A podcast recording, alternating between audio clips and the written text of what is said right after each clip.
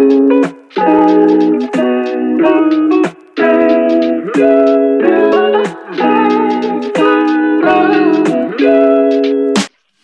Ruth Sturkey, and welcome to Money Espresso, no froth conversations exploring money and life. I know from my experience as a financial planner that we humans are often inhibited when it comes to talking about money. Many of us struggle to see that money is really just a means to an end, and that the decisions we make around money can change not only our life, but the life of others as well. I'm going to be speaking with guests from a variety of backgrounds and asking them to share their personal story and the influence money has had along the way. I'm also going to be delving into some of those tricky money and life questions that I've seen my clients wrestle with over the years. My hope is that the shared experience of my guests will help you think maybe differently about money and ultimately make better money and life decisions. Welcome to Money Espresso. I hope you're well and settling into autumn after our gorgeous late summer. I was lucky enough to get a week in Spain recently, and uh, it was a real treat once we'd waded through the various COVID, COVID administration. But I guess that's a small price to pay to, to be able to travel abroad. Um, I just wanted to share with you one of those life experiences that uh, happened to us on holiday. So, picture the scene. We'd had a gorgeous day of sunning ourselves, and we're having dinner at a delightful beachside restaurant. And we decided to choose catch of the day, which, which happened to be sea bass, a pretty regular kind of fish. Now, the fish was absolutely delicious, perfectly cooked and falling off the bone. And we were totally satiated as we quaffed the final dregs of our Albarino and waited for La Cuenta, the bill. Now, the thing is, the waiter hadn't told us about the weight of the fish relative to the price per kilo. So when we got the bill, it was a bit of a surprise that the cost of the fish alone was 80 euros. Now, particularly when you compared the fish and chips was only 15 euros and used the same sea bass. Now, our delight started to turn to irritation and regret, that kind of feeling that as a tourist we'd been had. So, guess what's the lesson? Well, for me, it was one of those reminders that when dealing with people in life, to make sure we're open and transparent in setting expectations. So there are no surprises when we leave our family and friends with that feeling of we don't we, we feel like we've been had somehow that sinking feeling of buyer's remorse so we want to have no surprises oh and also when uh, you order catch of the day next time be sure to ask for the weight of the fish before proceeding. Now, let's crack on with today's show. Now, in this episode, I chat to a fascinating woman who I learn from every time I speak, and that lady is Tina Kothari. Tina came, Tina came to England from uh, India as a small baby, and she tells a fascinating story from starting off getting a philosophy degree to working in commerce and banking to becoming a counselor and trainer working with people in addiction with addiction and eating disorders both in Europe and the USA before she she used those skills in the corporate world working with executives in blue chip companies. She explains how her life experiences uh, and what she's seen has fired her passion for human rights and she has combined this compassion and passion with her love of film to launch uh, Another Way Now, which is an organization dedicated to shining a light on human rights abuses, starting to change conversation and bringing action to what's actually happening in the world. Tina shares her experiences of the power of stories to motivate and educate. And we speak about the differences between money and currency and why money is such a cause of angst in relationships. And she also shares the three principles that she used to guide her spending on her now adult children. So sit back, grab yourself an espresso, and enjoy the conversation. Tina, a very warm welcome to Money Espresso. Thanks, Ruth. I'm really pleased to be here. Looking forward to our conversation. Oh, me too. Um, maybe, Tina, we could just, I mentioned during my introduction that you've recently set up a charity, Another Way Now, to shine a light on human rights issues. Now, I'd love to talk more about the amazing work you're doing there, but you've done some incredibly inspiring things along the way. Perhaps you could just tell us a little bit about your journey to how another way now came to be? You know, it's funny when I look back, um, and I and I thought you'd ask me this kind of question, so I, I have been thinking a lot about it. Um, when I look back, I see the little things that seem trivial or like diversions on, on my journey were actually critical in making this happen. So I did a philosophy degree, which was fantastic. It taught me how to argue. Um, and then I did some oral history projects and um, literacy projects on the Isle of Dogs for a year. Um, and then I moved into uh, working with a confirming house, which is really kind of like an, it's a bit it's a bit like banking. It's organizing the movement of goods from one place to another and the financing and the shipments of it. And that taught me a lot about money. It taught me a lot about the world. Um, and it taught me a lot about negotiating because um, at the age of 26, the guy who ran the business, actually was a collection of 14 businesses, 14 smaller companies, um, went away, had a heart attack, and phoned me from Tenerife, which is where he was, and said, All right, I'm leaving it to you. I'm making you direct to deal with it, which was really interesting because at the time I was pregnant with my first child as well. And I would go to banks and negotiate letters of credit. And um, I think I destabilized people because I was Indian, I was a woman, and I was pregnant. It's kind of like all the things that don't turn up in a CEO's office. Um, and I, I, I suppose what I learned then was about money and how to deal with it. I learned how to negotiate and to be okay with me, despite the fact that I was so contrary to expectations and I learned to communicate better with people who are older than me because I was managing and running an organization. They were all older than me.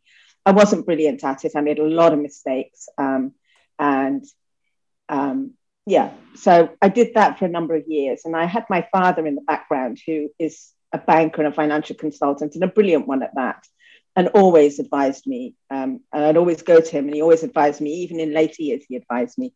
Um, and then I had three children, spent 10 years at home doing bits and bobs. I even went to selling mattresses, not mattresses, duvet covers at Covent Garden Market.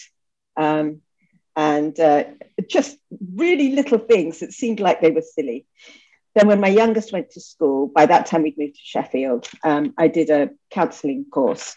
And um, a year after that, I set up a company training people to work with addictions. As part of my counselling course, I got a job in a rehab unit in Rotherham, which was very difficult because it was mainly white, unemployed miners, um, uh, male.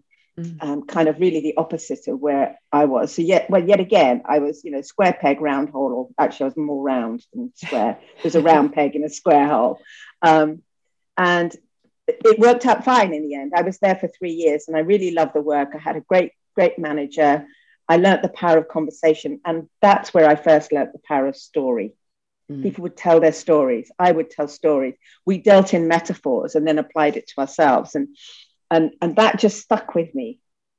I wasn't a film goer really at that time. And I wasn't, I didn't even watch television. I was just busy. And then in 95, I set up my business um, and began to train counselors in addictions. Um, and then uh, started running training programs for for people who wanted to join my courses.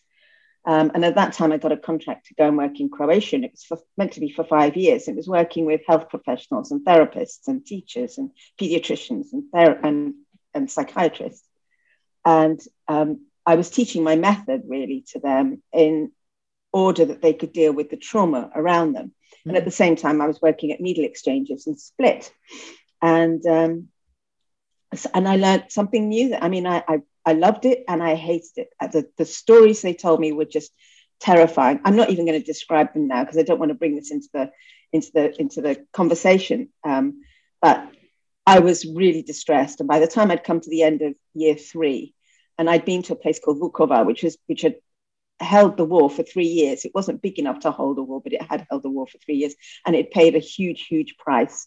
Yeah. Um, and witnessing that and speaking to them was deeply upsetting. Um, and Croatia's not that far away no. from from us.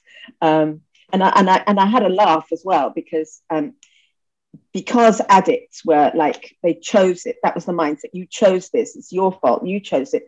You know we've just had a war because by that time the war had ended. We've just had a war. We've got people who need care. So they had no condoms because all the condoms were being taken by proper people they had no needles because they were being used in hospitals for people who were injured um, and they had no wards because the wards were being taken by people who were injured and so I would, with my children, we went round um, Sheffield and Rotherham and Chesterfield to old people's homes and hospitals and rehab units and took their out of date needles and out of date condoms. I don't even get an out of date condom, but I certainly got some condoms. And we stored them, we stored them in black bags in the basement of my house in Sheffield. And then I'd pack them into boxes. And at that time, there was an airport at Sheffield and I'd take these boxes through. And the airport was tiny, it's the size of my dining room, really. and these guys, customs officials, you know, who were probably just anybody that they picked up to be a customs official, would open my boxes. And, and I, I, went there every month, and every month I had boxes, and one box would have needles, and the other box would have condoms. And they started calling me the party girl, you know, because there's this woman that goes to Croatia once a month with condoms and needles. So I did that and then I took, I had to leave because it was just too traumatic. So I didn't finish the five years and I started working corporately. And, um, and now I was working not with people, and I was working with people who had different kinds of issues. And, um, and again, you know, um, I, I loved it. I did it for 20 odd years. Um, designed stuff on the same model that I did the, the therapeutic work, really. Um, and built a team that, of people that I'd known for a number of years who were all better than me and really, really loved it. Um, yeah. So, and again, you know, we'd run conferences and people would come out of the conferences and they wouldn't remember the graphs that had gone up on those slides, mm-hmm. PowerPoints. Mm-hmm. That's what they're called. They've been out yeah. of it for so long, I've forgotten what it's called. They wouldn't remember, you know, what the graphs were, but they remember the story about the Tuaregs, who are a tribe in Africa who've got a different way of decision making, or they've got a different way of reaching rapport or negotiating. And they would come out and they'd remember the stories, but they wouldn't remember the numbers. And you know, boy oh boy, do I get that. Yeah. So um, so that was really the birth of that kind of thinking. Well, a few years ago, must be five, six years ago, um, uh, I, I co-founded with my oldest, oldest friend who is now working with me. We were now working as partners within my company. We co founded Another Way Now. My original company was called Another Way, and mm-hmm. this is called Another Way Now. And Another Way Now is a not for profit, well, not for any money at all. It is a for loss organization, yeah. which hopefully that, that would change once we register as a charity because we haven't got round to finishing okay. that off. COVID's right. got in the way there a bit. Um, and the idea was by that time I was passionate about telly. I'd watched Breaking Bad back to back and then moved into documentaries. I'd worked with media companies. I loved telly, I loved film, and I understood the place of stories. And my work in Croatia in particular had given me an insight into what what's happening in the world around us that we don't know about, that that we breathe in the same, same air that they breathe out. Mm. We're joined in a way that we can't even we don't even know, mm-hmm. and and yet we don't know their condition. And I I, feel quite passionate about it. And um, the time came a few years ago, and I thought that's it. I'm I'm done with pitching for work and working with corporates, not because they're corporates, but just because it's harder work and mm-hmm. it's lots of work, and um, there are younger, newer ideas coming up, and I don't particularly want to retrain. I'm done with that. I want to do something completely new and varied. Mm. And so we started finding um, human rights films, and we've covered all the issues that you've described mm. already, and started showing a film and putting together panels of people that we really respected and were representative of the worlds we were talking about, um, and journalists and politicians and lawyers, and we would we would started to show films, and we made we collaborated with this brilliant cinema group called the Everyman, and the guy who owns the Everyman um, just said any of your films, anytime, you can do it here free. And which is what we did up yeah. until COVID. And uh, we've had to, of course, take the whole thing online and onto Zoom, but that's what I love to do. And you, you said at the end of your intro, um, you know, it's about changing the conversation. It, is, it did change the conversation. And now another thing is happening is changing the things that people do. So um, it's now turning from simply information education, inspiration, and change. And I really like that. And that's happened kind of um, organically. It isn't something yeah. that I've pushed. So that's, I'm sorry, it wasn't that brief, but that's the story. No, it's such an important um, story to tell, Tina, and, and I, I absolutely agree with the power of storytelling. It's something I've always used in my work as a financial planner. But but you're right, we can resonate. I mean, and the work that you're doing with Another Way now. Uh, interestingly, I was having a conversation with somebody recently who who actually is a, is a later guest on a is a guest on a podcast, and we were talking about the importance of visibility and mentors to enable people to uh, become something that's maybe different to their upbringing. But what you've just said there just reminded me in reverse is it's one thing to give people aspirations to strive for, but equally, if we living in our comfortable white British world are not made aware of some of the injustices that are going on around the world, we, we live in in ignorance. And so I thank you for bringing those stories to our attention. It's difficult to know how to do anything about it sometimes. But nonetheless, I think an awareness and a conversation and an understanding for other people's difficulties is so important. So it really is great work. And uh, thank you for doing it. But, uh, thank you. Now, I'm going to take you zooming back, Tina, to when Tina was a little girl. So I, I think you were born in India, but you came over to the UK with your family.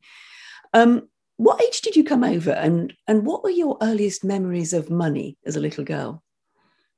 So actually, I was only four months old when oh, I came gosh, over. Tiny, yeah. Um, but I still had a sense of being very Indian because my home was Indian. It was just me and my mum and dad. My two sisters were born in the UK. Um, and we'd go back every year and spend mm. extended summers there. So, um, what are my earliest memories of money?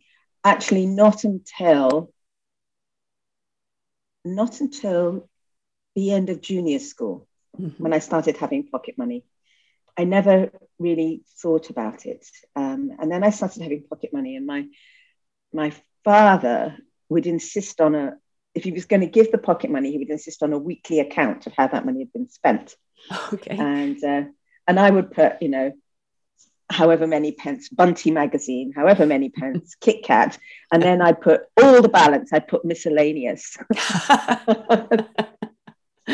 that has stood me in good stead. You know, I can go into detail on many things, but I really don't go into detail on managing my money. I just, I just, I, I find people I trust and hand it over. Really, just check that it's going in the right direction, but I don't want to deal with the detail. But um, yes, and the other thing that my father said to me, he, you know, he, he looked in my wallet and it was a complete mess because I just scrunched everything up and stuck it in my wallet. I'm probably about 14, 15 now. And he'd say to, he said to me, if you don't treat this with respect, it's not going to respect you back. Mm-hmm. He said, you need to have like your, he has his notes straight yes. in his wallet, which then folds up tidily so you can see how much you've got. Mm. And I've never forgotten that. I still keep my notes straight. And I'm in France right now. So there comes a point, usually halfway through the Channel Tunnel, where I'm sitting in my car, where I take out my UK money and put it in my other wallet and I put my euros in my thingy wallet. And it's a meticulous process. I'm not meticulous about many things, but I'm meticulous about this. And it's really stuck with me. Yeah. So my father was a banker, as, as I said. And um, I think, you know, he really understood the currency of money. And uh, mm. uh, I think he passed that on, really. You mentioned the word currency, Tina. And I know you and I have had a conversation in the past about currency and money. And in fact, are the two the same thing or are they in something entirely different? What are your views on that? Well, it's it's interesting. I did listen to um, one of your other podcasts where um, your participant talked about the hierarchy of values, mm-hmm. and um, I don't see money as a product. I see it as a utility. Um, my currency is relationship. Um, it, it, it, in an interactive world, my currency is relationship. Yeah. Um, not that I have loads and loads of friends because I don't. I have very few people that I'm close to. Yeah. Um, but but I value that hugely.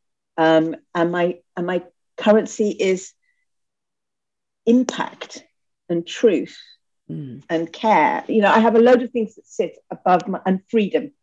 Yeah. That's the big thing is freedom, the freedom yeah. to choose. So money makes some of these things possible. Um, and that's how I see it. I wouldn't like to be without it. Um, yeah. I really wouldn't like to be without it because I wouldn't have all the choices that I want. Yeah. I just, I, I, there was someone I was visiting. Sorry to divert. You can always cut this out. um, uh, there was someone I was visiting, and she wasn't very well, and she must have been about 60 at the time. And she lived in a place called Alfreton in Derbyshire. And I went to see her, and it was a Monday. And um, I, she, she wasn't very well. I said, Shall we make us both a cup of tea before we start talking? And she said, Yeah, the kitchen's over there. I opened the fridge and there's no milk. Mm. So I said to her, There's no milk in your fridge. And she said, Shall I go get some? And she said, No, I can't get milk till a Tuesday because I don't I don't get my money until Tuesday. Whatever benefits she was on, she didn't get her money until Tuesday. And I must have been uh, 32, 33 years old. And I had never come across having no money. Mm. I'd never come across it. And I, even when there's no money in my wallet, I always have a credit card or a debit card or someone I can ask. Or yeah, it, it was just a concept that I, I still can't really get my head around. Yeah, that there was so much money in the world and not to have any. Um, but my currency isn't money money is my utility and yeah. i like to have it gives it gives me the things that i value in life I think you're right. It, it is really important, I think, to see money as a utility, a, an exchange of value, isn't it? Rather than something that is that gives us currency. And and the story you've just told there, Tina, I think is is valuable, and it it's painful. I could feel the sadness of that story of imagining somebody who can't afford a pint of milk. I mean, goodness. Uh, but but we know it exists, and I think to remember that is is a very humbling um, thing for us to all to do. Um, but without doubt, money does does give us give us choice, and and that choice and freedom, I think, is is a fascinating thing. Um, I, I'd, I'd like to use your background in kind of counselling and um, uh, relationship, Tina, to explore a couple of things that are kind of maybe different to what I might normally pick up on a, on a, on a conversation. And one of those is why is money such a cause of angst in relationships? Why is that?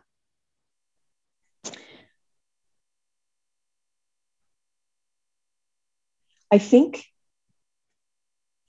I think it's a cause of angst in relationships when the values of the people involved in that relationship are different around money. So if you've got two people who have the same attitude, they may have a scarcity mindset around money, but they both got a scarcity mindset around money. There's rapport, there's a meeting place for them. Yeah. Um, where there's a difference or where there's deprivation. So if someone's walking into sacrifice in order to promote or support the values and the beliefs of the partner around money, that sacrifice always, sooner or later, ends in some kind of resentment. Mm-hmm. And that's what I think happens. So um, I, I, I, I think that I, I listened to some tapes which were called Money and Sex, and it said there's only two things that go wrong in any you know relationship. One is money, and the other one's sex. It doesn't. I don't mean the platonic relationship, obviously. um, but it was interesting to think that, and I think it is really about your attitudes and beliefs around money in this mm. case um, mm. and not aligned. Yeah. And money can be used, I think you referred to it as, as a control, can't it, within many relationships, as you say, whether that's deprivation. And I get and I guess that is the scarcity. Well, not even necessarily abundance on the other side either, is it? It's just scarcity and control. And, and that's and the other thing that I often see I see it less these days as a financial planner, but I have seen it in the past, is where one party to the relationship isn't open with their partner about what's going on with the finances. Mm-hmm. I think money can carry a lot of shame, can't it, about mm-hmm. decisions made, perhaps mistakes. Um, and that that's also quite painful. I, I, I know I've thought over the years when I've seen clients who are anxious around money, that perhaps if they were able to share what was going on with their partners, that there would be a much more healthy relationship and sharing of that burden. And and i guess it's it's complex isn't it? I mean and i think that's one of the reasons why we want to do this podcast is to understand why people find it so difficult to talk about money.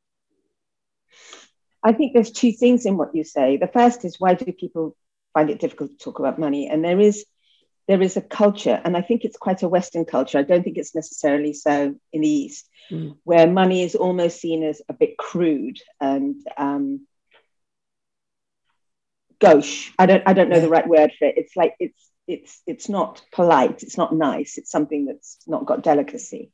Um, I think that's the first thing. And I think the second thing is the person who has the money has the freedom, has the choices, has the power. And, and I do think it is intrinsic in all of us to want to feel empowered. Mm-hmm. But I think we, we take a mistaken turn on the search for empowerment and go for power instead. And money becomes one of the tools for making that happen. Um, and I, you know, I heard someone say secrets make you sick. So within a relationship where you're keeping things hidden, you're keeping them secret, that whole relationship can then become toxic yeah. because it doesn't, it's not generative, it's not honest, and it's not open. And and what's and another thought around that for me is um, I got divorced many years ago, and um, uh, and I I haven't got married again and and I and I don't particularly want to, I mean, to be personal about it. But one of the reasons is that I've got a son that lives in Washington, a daughter that lives in Australia, another daughter that lives in Manchester. I've got the house that I live in here in France, and and I love to travel, and mm. I have mm. work in the Middle East, and and I have nobody in my life who says, "How much money are you spending on flights? Why are you staying in that hotel when this one's cheaper? Or mm. why are you traveling so much?" and I and I, I, I think perhaps I'm I'm taking a step too far because I'm not prepared to negotiate my freedoms, and my money allows me to express those freedoms as fully as I want to. And if one day I meet someone who rejoices in my abundance, then that's great. But I think most people I would scare, yeah. and um, and I like not having to negotiate that thing because that's the relationship I have with it. Yeah and and you're right that is very much an abundance type of mind abundance mindset or the determination as well from you that nobody's ever going to you you don't want to feel beholden to anybody else for the decisions you want to make around money and uh, does that is do you know why that might be tina does that are there any early memories that are being triggered perhaps by that or is it just the way you've developed i think um, although we were my my father was salaried to start with because he was you know working with the bank and then he set up his business and he earned a lot of money but he was never extravagant um, and uh, money was a topic of conversation in mm-hmm. our house mm-hmm. about you know what you can and you can't spend and how much things are and dad would say to me quite often you know we have a we had a triumph we had a mini then we had a triumph and then we had a rover and he'd say things like, you know, I don't want a Mercedes, it's too flashy. Or mm. um, my mum would say, you know, I'm happy wearing cotton saris, I don't need to wear silk saris. And there was this kind of virtue that was tied up yes. with uh, not being extravagant. Um, and I think I think our, our parents' values shape us in two ways. Either we agree with them and we live by them, which to some extent I do, yeah. or we go the opposite way, which yeah. to some extent I do. And certainly around money, um, because I don't have fear about money, and I, I've noticed this in my ex husband's parents too, they were post war, they knew what rationing was about. You know, when I scrape the pasta shells out of a pan, it's if one stuck to the bottom, I leave it there and wash it up. Yeah. But my mother in law, my ex mother in law, would make sure that that last pasta shell came out of the pan. And I think that's how I was brought up as mm. well. It's like, you know, you use every last bit of pasta shell. Mm. You know, when my food goes rotten in the bottom of my veg drawer, I don't really like it, but I'm not going to eat it just because it's there. Whereas I think my my mum might just have made some soup. Yeah, yeah, yeah.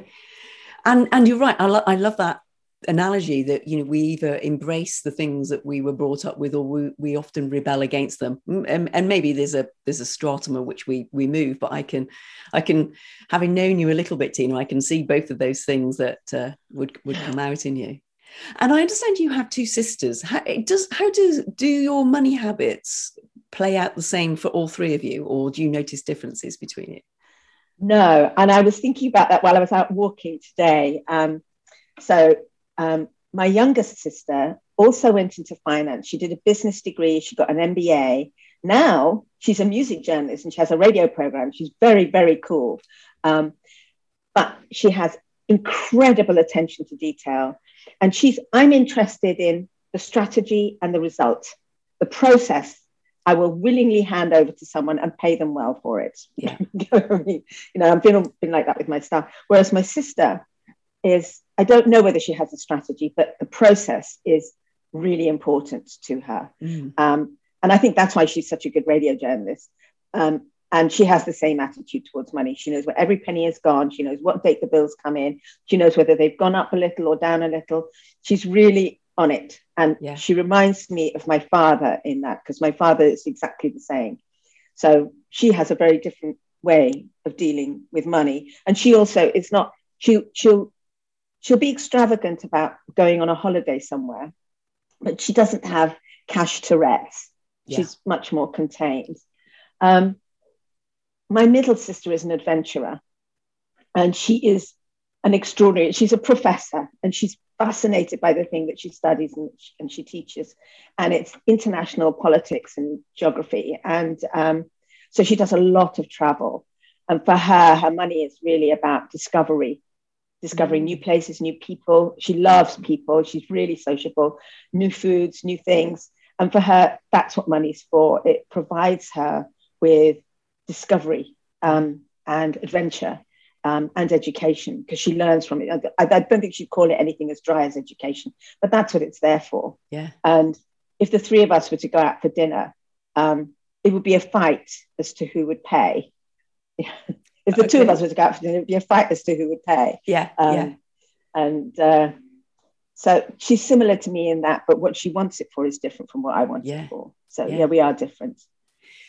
So you mentioned your uh, middle sister being um, um, open to spending money on travel. Um, and I always think the choices we make around how we spend money are quite fascinating. Where is it that you spend money very freely, Tina? And where is it that you perhaps notice or begrudge having to spend money? So I think my core principle is I don't mind spending money, but I hate wasting it. Okay. So that's that's where that's mm. Um, where do I spend money without thinking? Well, I bought a car in a day the other day. Um, I I get a feeling that something's right, and I buy it like a house, like huge things. Yeah. Um, I like to stay in nice hotels. I always travel comfortably.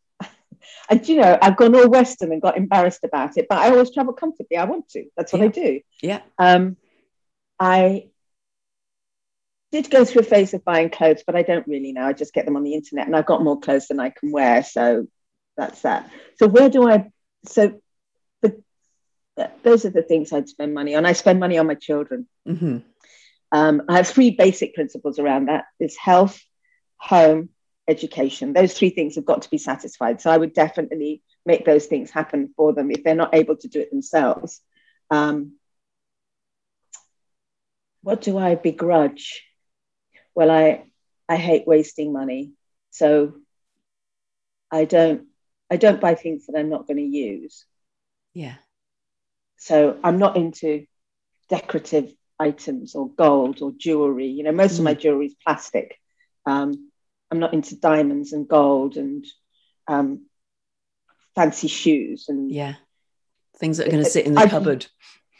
Sit in the cupboard or you know their value is is in their statement yeah to the world as opposed to yeah the what what I want from it. I would love to wear. I love wearing soft, silky, beautiful clothes, but I, it doesn't need to be Gucci or Chanel or yeah. so. So it's I can't.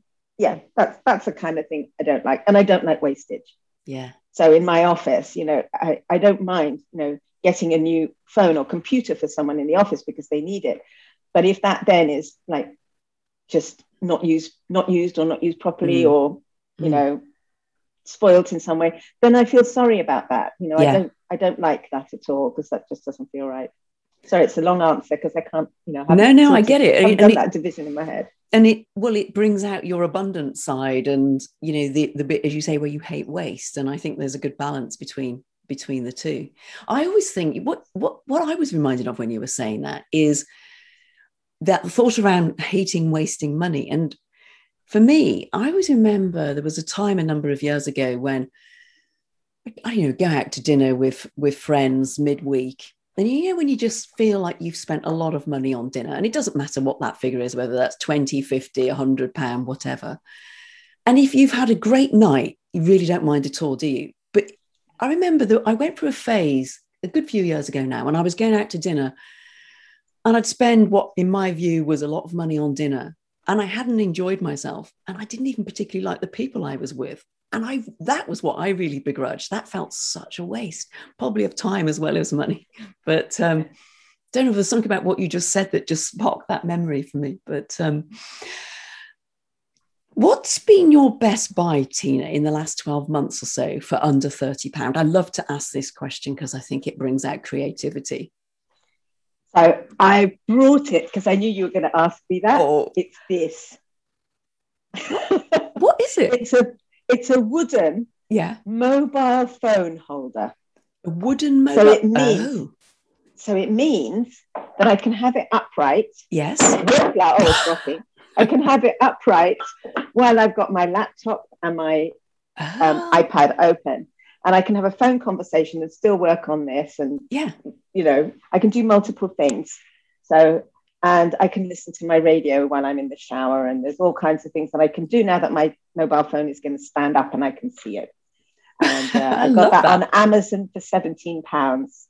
Wow. So, that oh, so you so it's not like yeah I just balance mine against the glass or something and then it topples over and uh, but like that very creative Tina I'll have to order one for you maximizing efficiency for 17 pound thank you oh dear. Well, we've gone deep on a number of issues, Tina, which I've loved, and and I love the thoughtfulness that you brought to a lot of our conversation. What I always like to do is to leave our listeners with a money pearl of wisdom. So we've spoken about a number of things, but what would be your one or two Tina pearls of wisdom that you would you would like to leave us with? Oh, well, don't count it. ah. What do you mean by that? Well, um, it. Someone once said to me, "You get what you measure," mm-hmm. and I certainly think that if I count money, so I've done this many times while running a business, but I've also done it many times myself. There's something about me that that changes my value set. I then it then becomes a primary filter as opposed to something that runs in the background. So I don't like to do that. You know, once a year, for example, when I come to the annual meeting or yeah. I have a meeting where I, that's what we're going to talk about, then I will go through my papers and I will sort out what I've got. And I may, I'm, I probably even decide, you know, whether I've done well or not so well. But to count it on a regular basis, and I do have people around me that do do that, and I and I find that their attention to money supersedes many other things that they would think important mm. otherwise. It changes them slightly. So that that would be one of the things. And I don't know if this is a pearl of wisdom, but it's certainly true for me. I would rather see my children and the people I love reaping the benefits of money that I have while I can witness it mm. than once I've died. Yes. So it really is about participating in their lives in a in a benevolent way where they need it. I mean, they're not they're neither greedy nor poor. Yeah. Um, but I'd rather see that than than have it left for when I die. I mean, I know we're supposed to think we come back, you know, again and get reincarnated. It'd be just my luck to be reincarnated as a mouse or a rat or a donkey, you know. But I, and, and if we're not reincarnated, then we've wasted my our entire lifetime thinking it's going to be better next time round. So I would rather do it all now and see it and and leave it. Those are really powerful. So the first one was not counting it, and you're so right. And we we as financial planners always say to our clients, just don't watch what's going on in the markets, not least because it can provide anxiety or relation, all of which are quite temporary and can change. And I know you were saying it for a slightly different reason, but but I like that message about not counting money.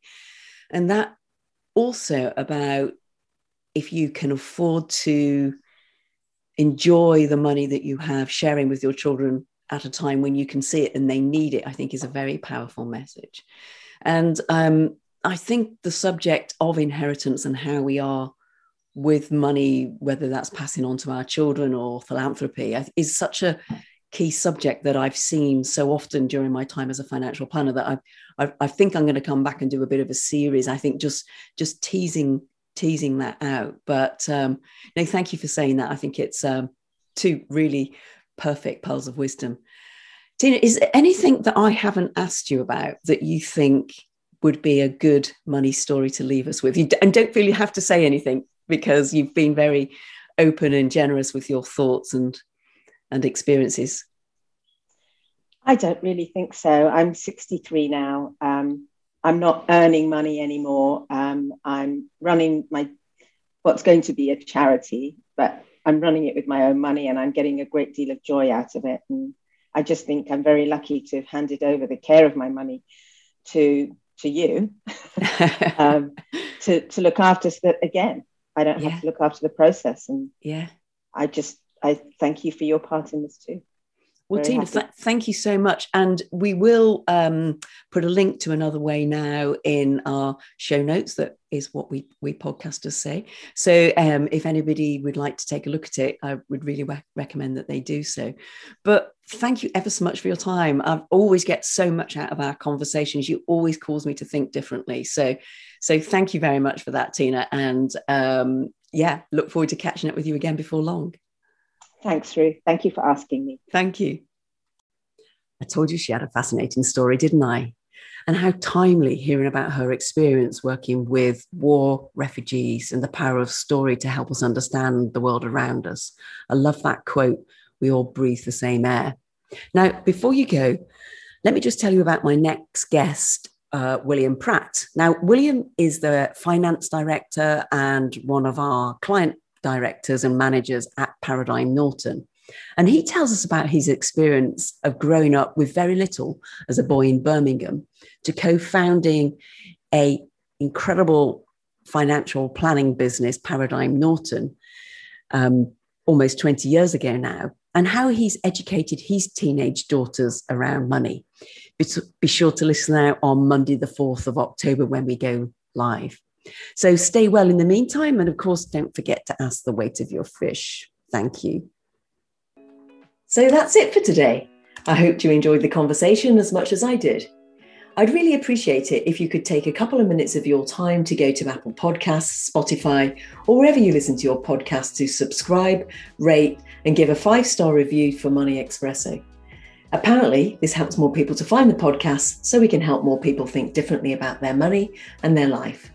If you've got any thoughts, comments, or questions on any of the matters discussed, or life and money generally, I'd love to hear from you. You can contact me on Twitter or LinkedIn at Ruth Sturkey. Of course, the conversations with my guests are not intended as advice. My intention is to merely share our guests' money and life experiences to entertain, educate, and inform you. Any form of investing involves risk, and the value of your investments may go down as well as up. So please do speak with a financial planner before making any investments to make sure they're the right ones for you. Thank you.